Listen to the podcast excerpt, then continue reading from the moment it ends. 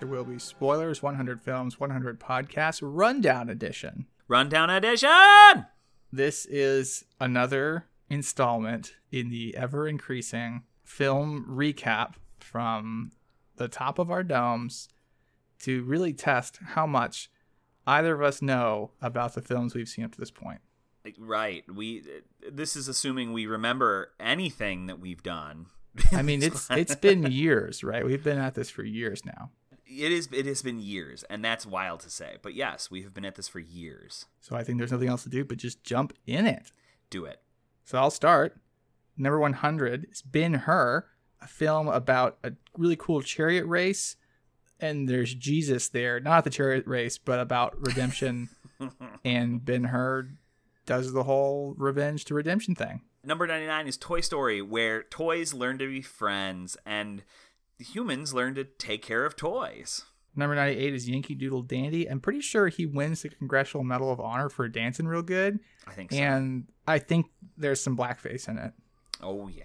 Number 97, Blade Runner, uh, a film about robots that is like robot inception. Maybe the robots are all robots. Maybe we as the audience are robots. Everybody's a robot. Number 96 is Do the Right Thing. And that's the one where the pizzeria burns down because of racism in a hot Pizzeria. New York day. Number 95, The Last Picture Show. This is a movie about small town America and sadness and cougars, really. Number 94 is Pulp Fiction, over the top action story. Like multiple narratives weave in and out of each other that really don't amount to a whole lot. I think that's kind of the point. Number 93 is The French Connection, and this is a hard boiled cop detective movie about stuff, and it has the most famous car chase ever. Number 92 is Goodfellas. What's his name is in the mob, and he wants to get out of the mob and eventually has to live in the hell of suburbia. Yeah, good luck getting out. Number 91, Sophie's Choice. Uh, melodrama. World War, post World War II. Uh, choosing between men, but also choosing between which child to kill. Number 90 is Swing Time. And the only reason I know it's a dancing movie is because of the title. But I assume there are people in there. Is that the one where they try to save or make a studio and they do a big performance? Honestly, I don't know. This one's Fred Astaire and Ginger Rogers. Yes, that is the one then. They make the dancing is. studio happen. Uh, number 89 is The Sixth Sense, where Haley Joel Osment sees dead people and Bruce Willis was dead the whole time. Haley Joel Osment had to help him. Number 88 is Bringing Up Baby. It's Katharine Hepburn and Cary Grant, two of our most favorite actors on this list so far. And there's two Jaguars and zany comedy ensues. Uh, number 87, 12 Angry Men. Uh, this is every anything anybody knows about the justice system in America and being on a jury comes from this movie, almost certainly. Um, and it's about a jury that uh, has to decide whether or not to convict. Number 86 is Platoon. Charlie Sheen in Vietnam, the inferior Vietnam film on this list. I can say that, come at me. And I it's about how war is, you know, not the greatest thing. Number 85, A Night at the Opera. This is Groucho Marx, Chico Marx, Harpo Marx doing Marx Brother things. This one we liked better, didn't we? We did. Yes. Number 84 is Easy Rider. A couple of guys gotta travel down on their hogs to New Orleans for Mardi Gras, and they meet Jack Nicholson for a bit. Then he gets killed, and they have a acid trip in the cemetery. Beautiful. Number 83 is Titanic. Really, if I have to explain this to you, what rock have you been living under? But Leonardo DiCaprio, Kate Winslet, uh, they are of two different classes, but they fall in love, star-crossed lovers, and uh, there was definitely room on the board for Jack, He paints her like his French girls. like like his French girls. Number 82 is Sunrise. It's a silent parabolic film about love and sticking to the one you have committed to as opposed to going off and seeing that uh, dark-haired witchy woman. Number 81, Spartacus. This is all about. Well, what actually happens in this movie? Spartacus does things. Rebellion it's- is like a war basically. yeah, there's a war and a rebellion, and it's a lot of homoeroticism, and uh, we never know who Spartacus is. No, we do. We do know who Spartacus. Number 80 is The Apartment. It's Jack Lemmon in a modernized office job who, in order to advance, has to pretty much lease his apartment out for free to his bosses who are philandering. Really doesn't look good for modernity. No. Number 79, The Wild Bunch. This is the first of our dark cowboy movies in this one. Uh, deconstructing the West, um, showing that cowboys are uh, a thing of the past. Number 78 is Modern Times. It's Charlie Chaplin also showing us how modernity is really just in the crapper because he literally gets moved through the gears of, of modern times. Yes. Number 77 is All the President's Men, which uh, is all about the takedown of, of Nixon uh, and really the takedown of trust in our American democracy. Uh, it's also really just it, a scandal that pales in comparison to our day to day lives. Number 76 is Forrest Gump, film where a man pretty much insinuates himself into every important 60s era historical event. And I just recently learned that a lot of people dislike this film. Is that true? Yeah, a lot of people really dislike the sentimentality that Zemeckis has in this. I mean, that's kind of fair. Number 75 is in the heat of the night, and this is all about uh, race in the South and police and power. Uh, and you better call him Mr. Tibbs. I mean, number 74 is The Silence of the Lambs, is a mystery crime thriller as Clarice Starling has to use Hannibal the Cannibal to try to catch Buffalo Bill. Number 73, Butch Cassidy and the Sundance Kid. Uh, this is yet another um, of our dark westerns that deconstructs the traditional good guy, bad guy, mm, John Wayne deal. Uh, this one also includes perhaps one of my favorite scenes on the entire list, which involves a bull and a weird modern song and a bicycle. Number 72 is The Shawshank Redemption, where Andy Dufresne is wrongfully convicted of his wife's murder and he spends his entire time trying to escape. Ends up crawling through a tube of sewer stuff. A tube of poop. Number 71, Saving Private Ryan. This is a World War II movie, the World War II movie, about noble sacrifice for America and your brothers. Number 70 is A Clockwork Orange.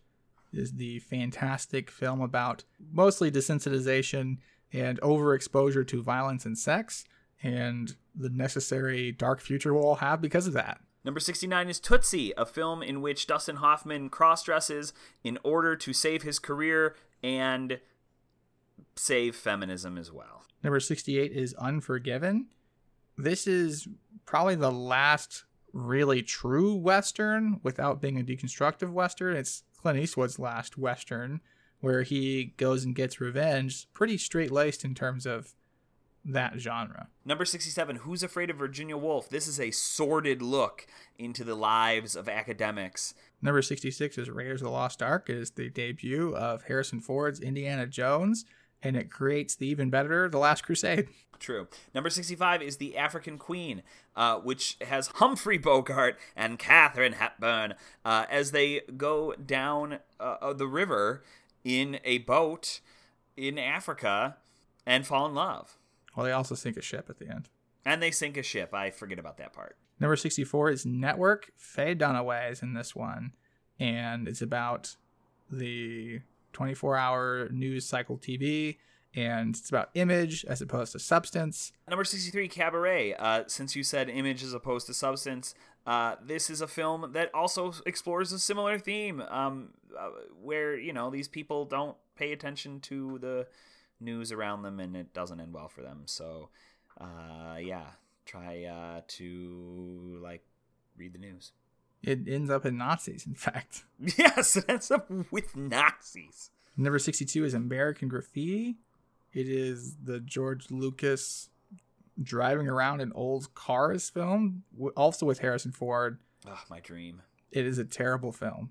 It disagreed wholeheartedly. Number 61, Sullivan's Travels. This is like Gulliver's Travels. No, except, stop saying that wrong. Except it's like it's like Gulliver's Travels, but with poor people.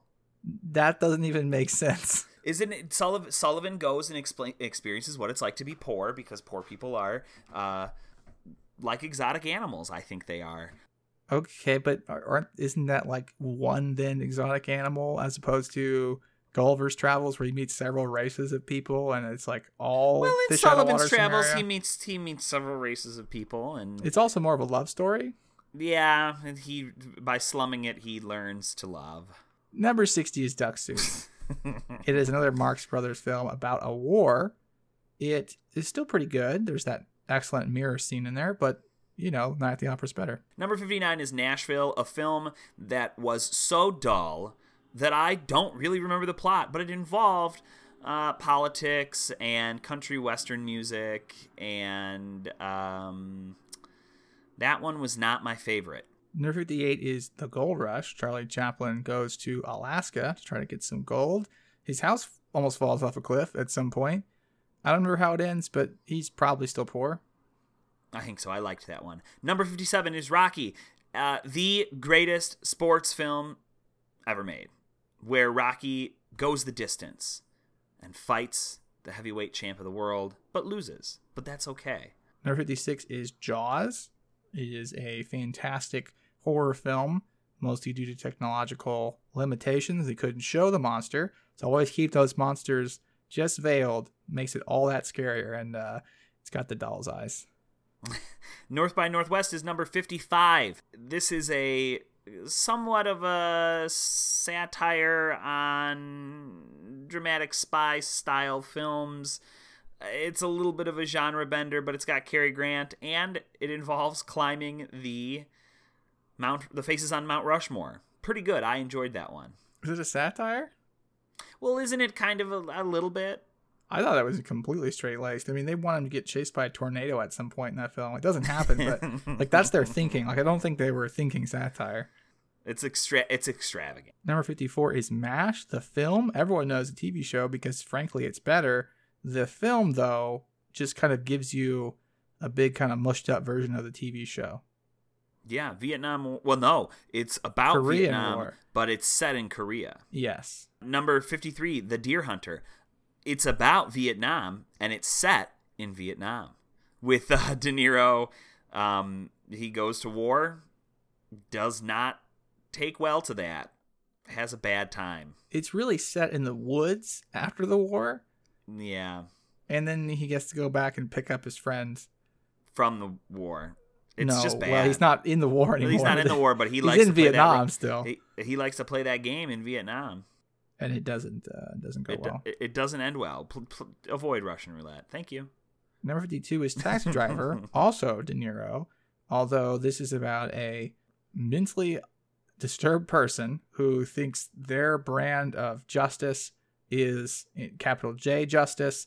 And it's really kind of telling us that you're looking at somebody who's got this, you know, a wholly different mind and how that has a, a set of repercussions that um, apparently a lot of people didn't learn from that film because we have uh, well, just contemporary politics, a lot of um, a lot of the the you know tragedies that occur seem to be kind of coming from the same place that our main character would be, In the vein of Taxi Driver. for sure.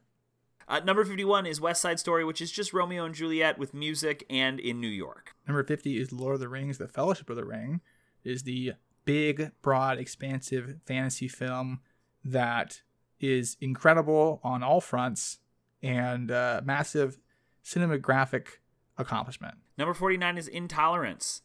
This is D.W. Griffith. And I can tell you, it's about intolerance, but it's not really about intolerance. This is really kind of a. How do I put this in contemporary terms? This is sort of like a whataboutism as a movie. Hmm. Number 48 is Rear Window. James Stewart it's a broken leg he's got to look out the window and he has to really, you know, get a guy for murder all from his chair. And at the end, he's almost thrown out, but he's saved by his fiance. Number 47, A Streetcar Named Desire. Uh, this is a story set in New Orleans with Brando and a bunch of other people. It's tennis. This is Tennessee Williams, and it's really about how just as bad things happen. bad things happen when you desire things. I don't know. Is that is that what? It's bad. It's a bad. It's bad it's things about happen in that movie. domestic violence and and how there's a conspiracy of silence, and it's all in favor of men. yeah, I guess you're right. It is about a conspiracy of silence. That's thank you, Matt. Number 46 is It Happened One Night, the very strangely named romantic comedy where Clark Gable falls in love on a nighttime bus trip looking for this heiress, finds her, they fall in love, the wall of Jericho's fall down. this is the one I always mix up with Sullivan's Travels. Yeah. And uh, incidentally, this was a an answer to a Jeopardy question the other day, and I was like, "Fuck!" It's that movie that I never remember the name of and don't remember what So happened. you were literally incentivized to know it, and you still failed. I still failed. Number 45 is Shane, um, which is a pretty straightforward uh, Western in the vein of good, good versus evil. I wanted to say good, good versus evil, but that's redundant. Good versus evil style, pew, pew, pew, ride into the sunset. Number 44 is The Philadelphia Story. It is kind of a modern take of Midsummer Night's Dream, and it's got Cary Grant and Katharine Hepburn and James Stewart, and it's a very good film. It's got a lot of, you know, pairings off and switching around, and the divorced people at the beginning become married again at the end. Number 43, Midnight Cowboy. This is the most New York movie to ever be a movie, as far as I'm concerned, where uh, Jon Voight goes from Texas to New York to be a gigolo. Doesn't work out so well for him. He makes friends with Dustin Hoffman, uh, and it ends poorly for our good buddy Dustin. Number 42 is Bonnie and Clyde. Best characterize this as a kind of historical fiction, kind of very late in terms of a Western. And it's about, again, the death of the West, but also kind of demystifying and also really tearing down the sort of outlaw idols of Bonnie and Clyde and letting us in on their little problems and idiosyncrasies. Number 41 is King Kong, a technical masterpiece of movie magic. You all know the story Giant Monkey, Beautiful Woman, Beauty and the Beast, kind of. It's an ape, not a monkey, but Ape, excuse me. hey, you know, there's people out there who, you know, care about science. That's true, there are. But not on this podcast. I guess not. Number 40 is The Sound of Music. It is a story about a erstwhile nun escaping with the family that she is basically a governess for from Austria to Switzerland. A lot of music in there. Probably could have done without it. Really do enjoy the story though. Number 39 is Doctor Strangelove or How I Learned to Stop Worrying and Love the Bomb, which is really a story about angst and ennui about n- the possibility of nuclear war. Number 38 is The Treasure of the Sierra Madre. It is Humphrey Bogart as a villain. And in the end, greed is what kills him. And dispensing with your desire for wealth is what will actually allow you to have happiness. Number 37, The Best Years of Our Lives, is uh, almost one step above war propaganda uh, about how the sacrifices of the greatest generation, basically about how the greatest generation is the greatest generation. And this is while the greatest generation is the main generation. It's a pretty masturbatory film. Well, I mean, there's a lot, they have a lot of problems. They talk about their problems quite a lot. They do. Also, that guy with the hooks for the hands, fantastic. Number 36 is The Bridge on the River Kwai, where Alec Guinness kind of goes a little nutso and helps the Japanese build a great bridge, and then it gets destroyed at the end. He almost turns bad guy, but kind of realizes his folly at the end. And, you know, I think we can think of him as a, fallen good guy now. Number 35 is Annie Hall, which is in many ways the er romantic comedy. Uh, that's that's not actually true, but it hits almost every note of the romantic comedy correctly, leaving us with not a not an unhappy ending, but an ambiguous one. I was at a friend's house, and the friend's wife was watching that film in the background while we were playing a board game. And so I heard most of the lines again. And at the end, she was like, "What the hell was that movie?" And I was like, "Yeah, no, you. That's I feel the same way." Number 34 is Snow White and the Seven Dwarfs. It is the first feature length animated film Disney does. Really opens the door for our modern proliferation, which, frankly, I think we could use a hell of a lot more of rather than these stupid superhero films. Number 33, One Flew Over the Cuckoo's Nest, is Jack Nicholson pretending to be insane to avoid jail time, uh, where in the asylum, the, the what, what, what, do you call it? the hospital, um, he learns to love all of his fellow committees and then gets lobotomized. And gets lobotomized. It's dark. Number 32, skip it. Skip it.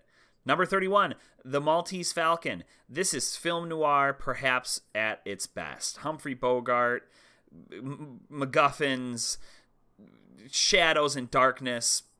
W- wonderful. Number 30 is Apocalypse Now. This is the Vietnam film. Although it could be really set anytime, it feels post apocalyptic, it feels magical realist, it feels like an out of body experience. It's, it is. You know, Heart of Darkness inspired, and it's it's amazing.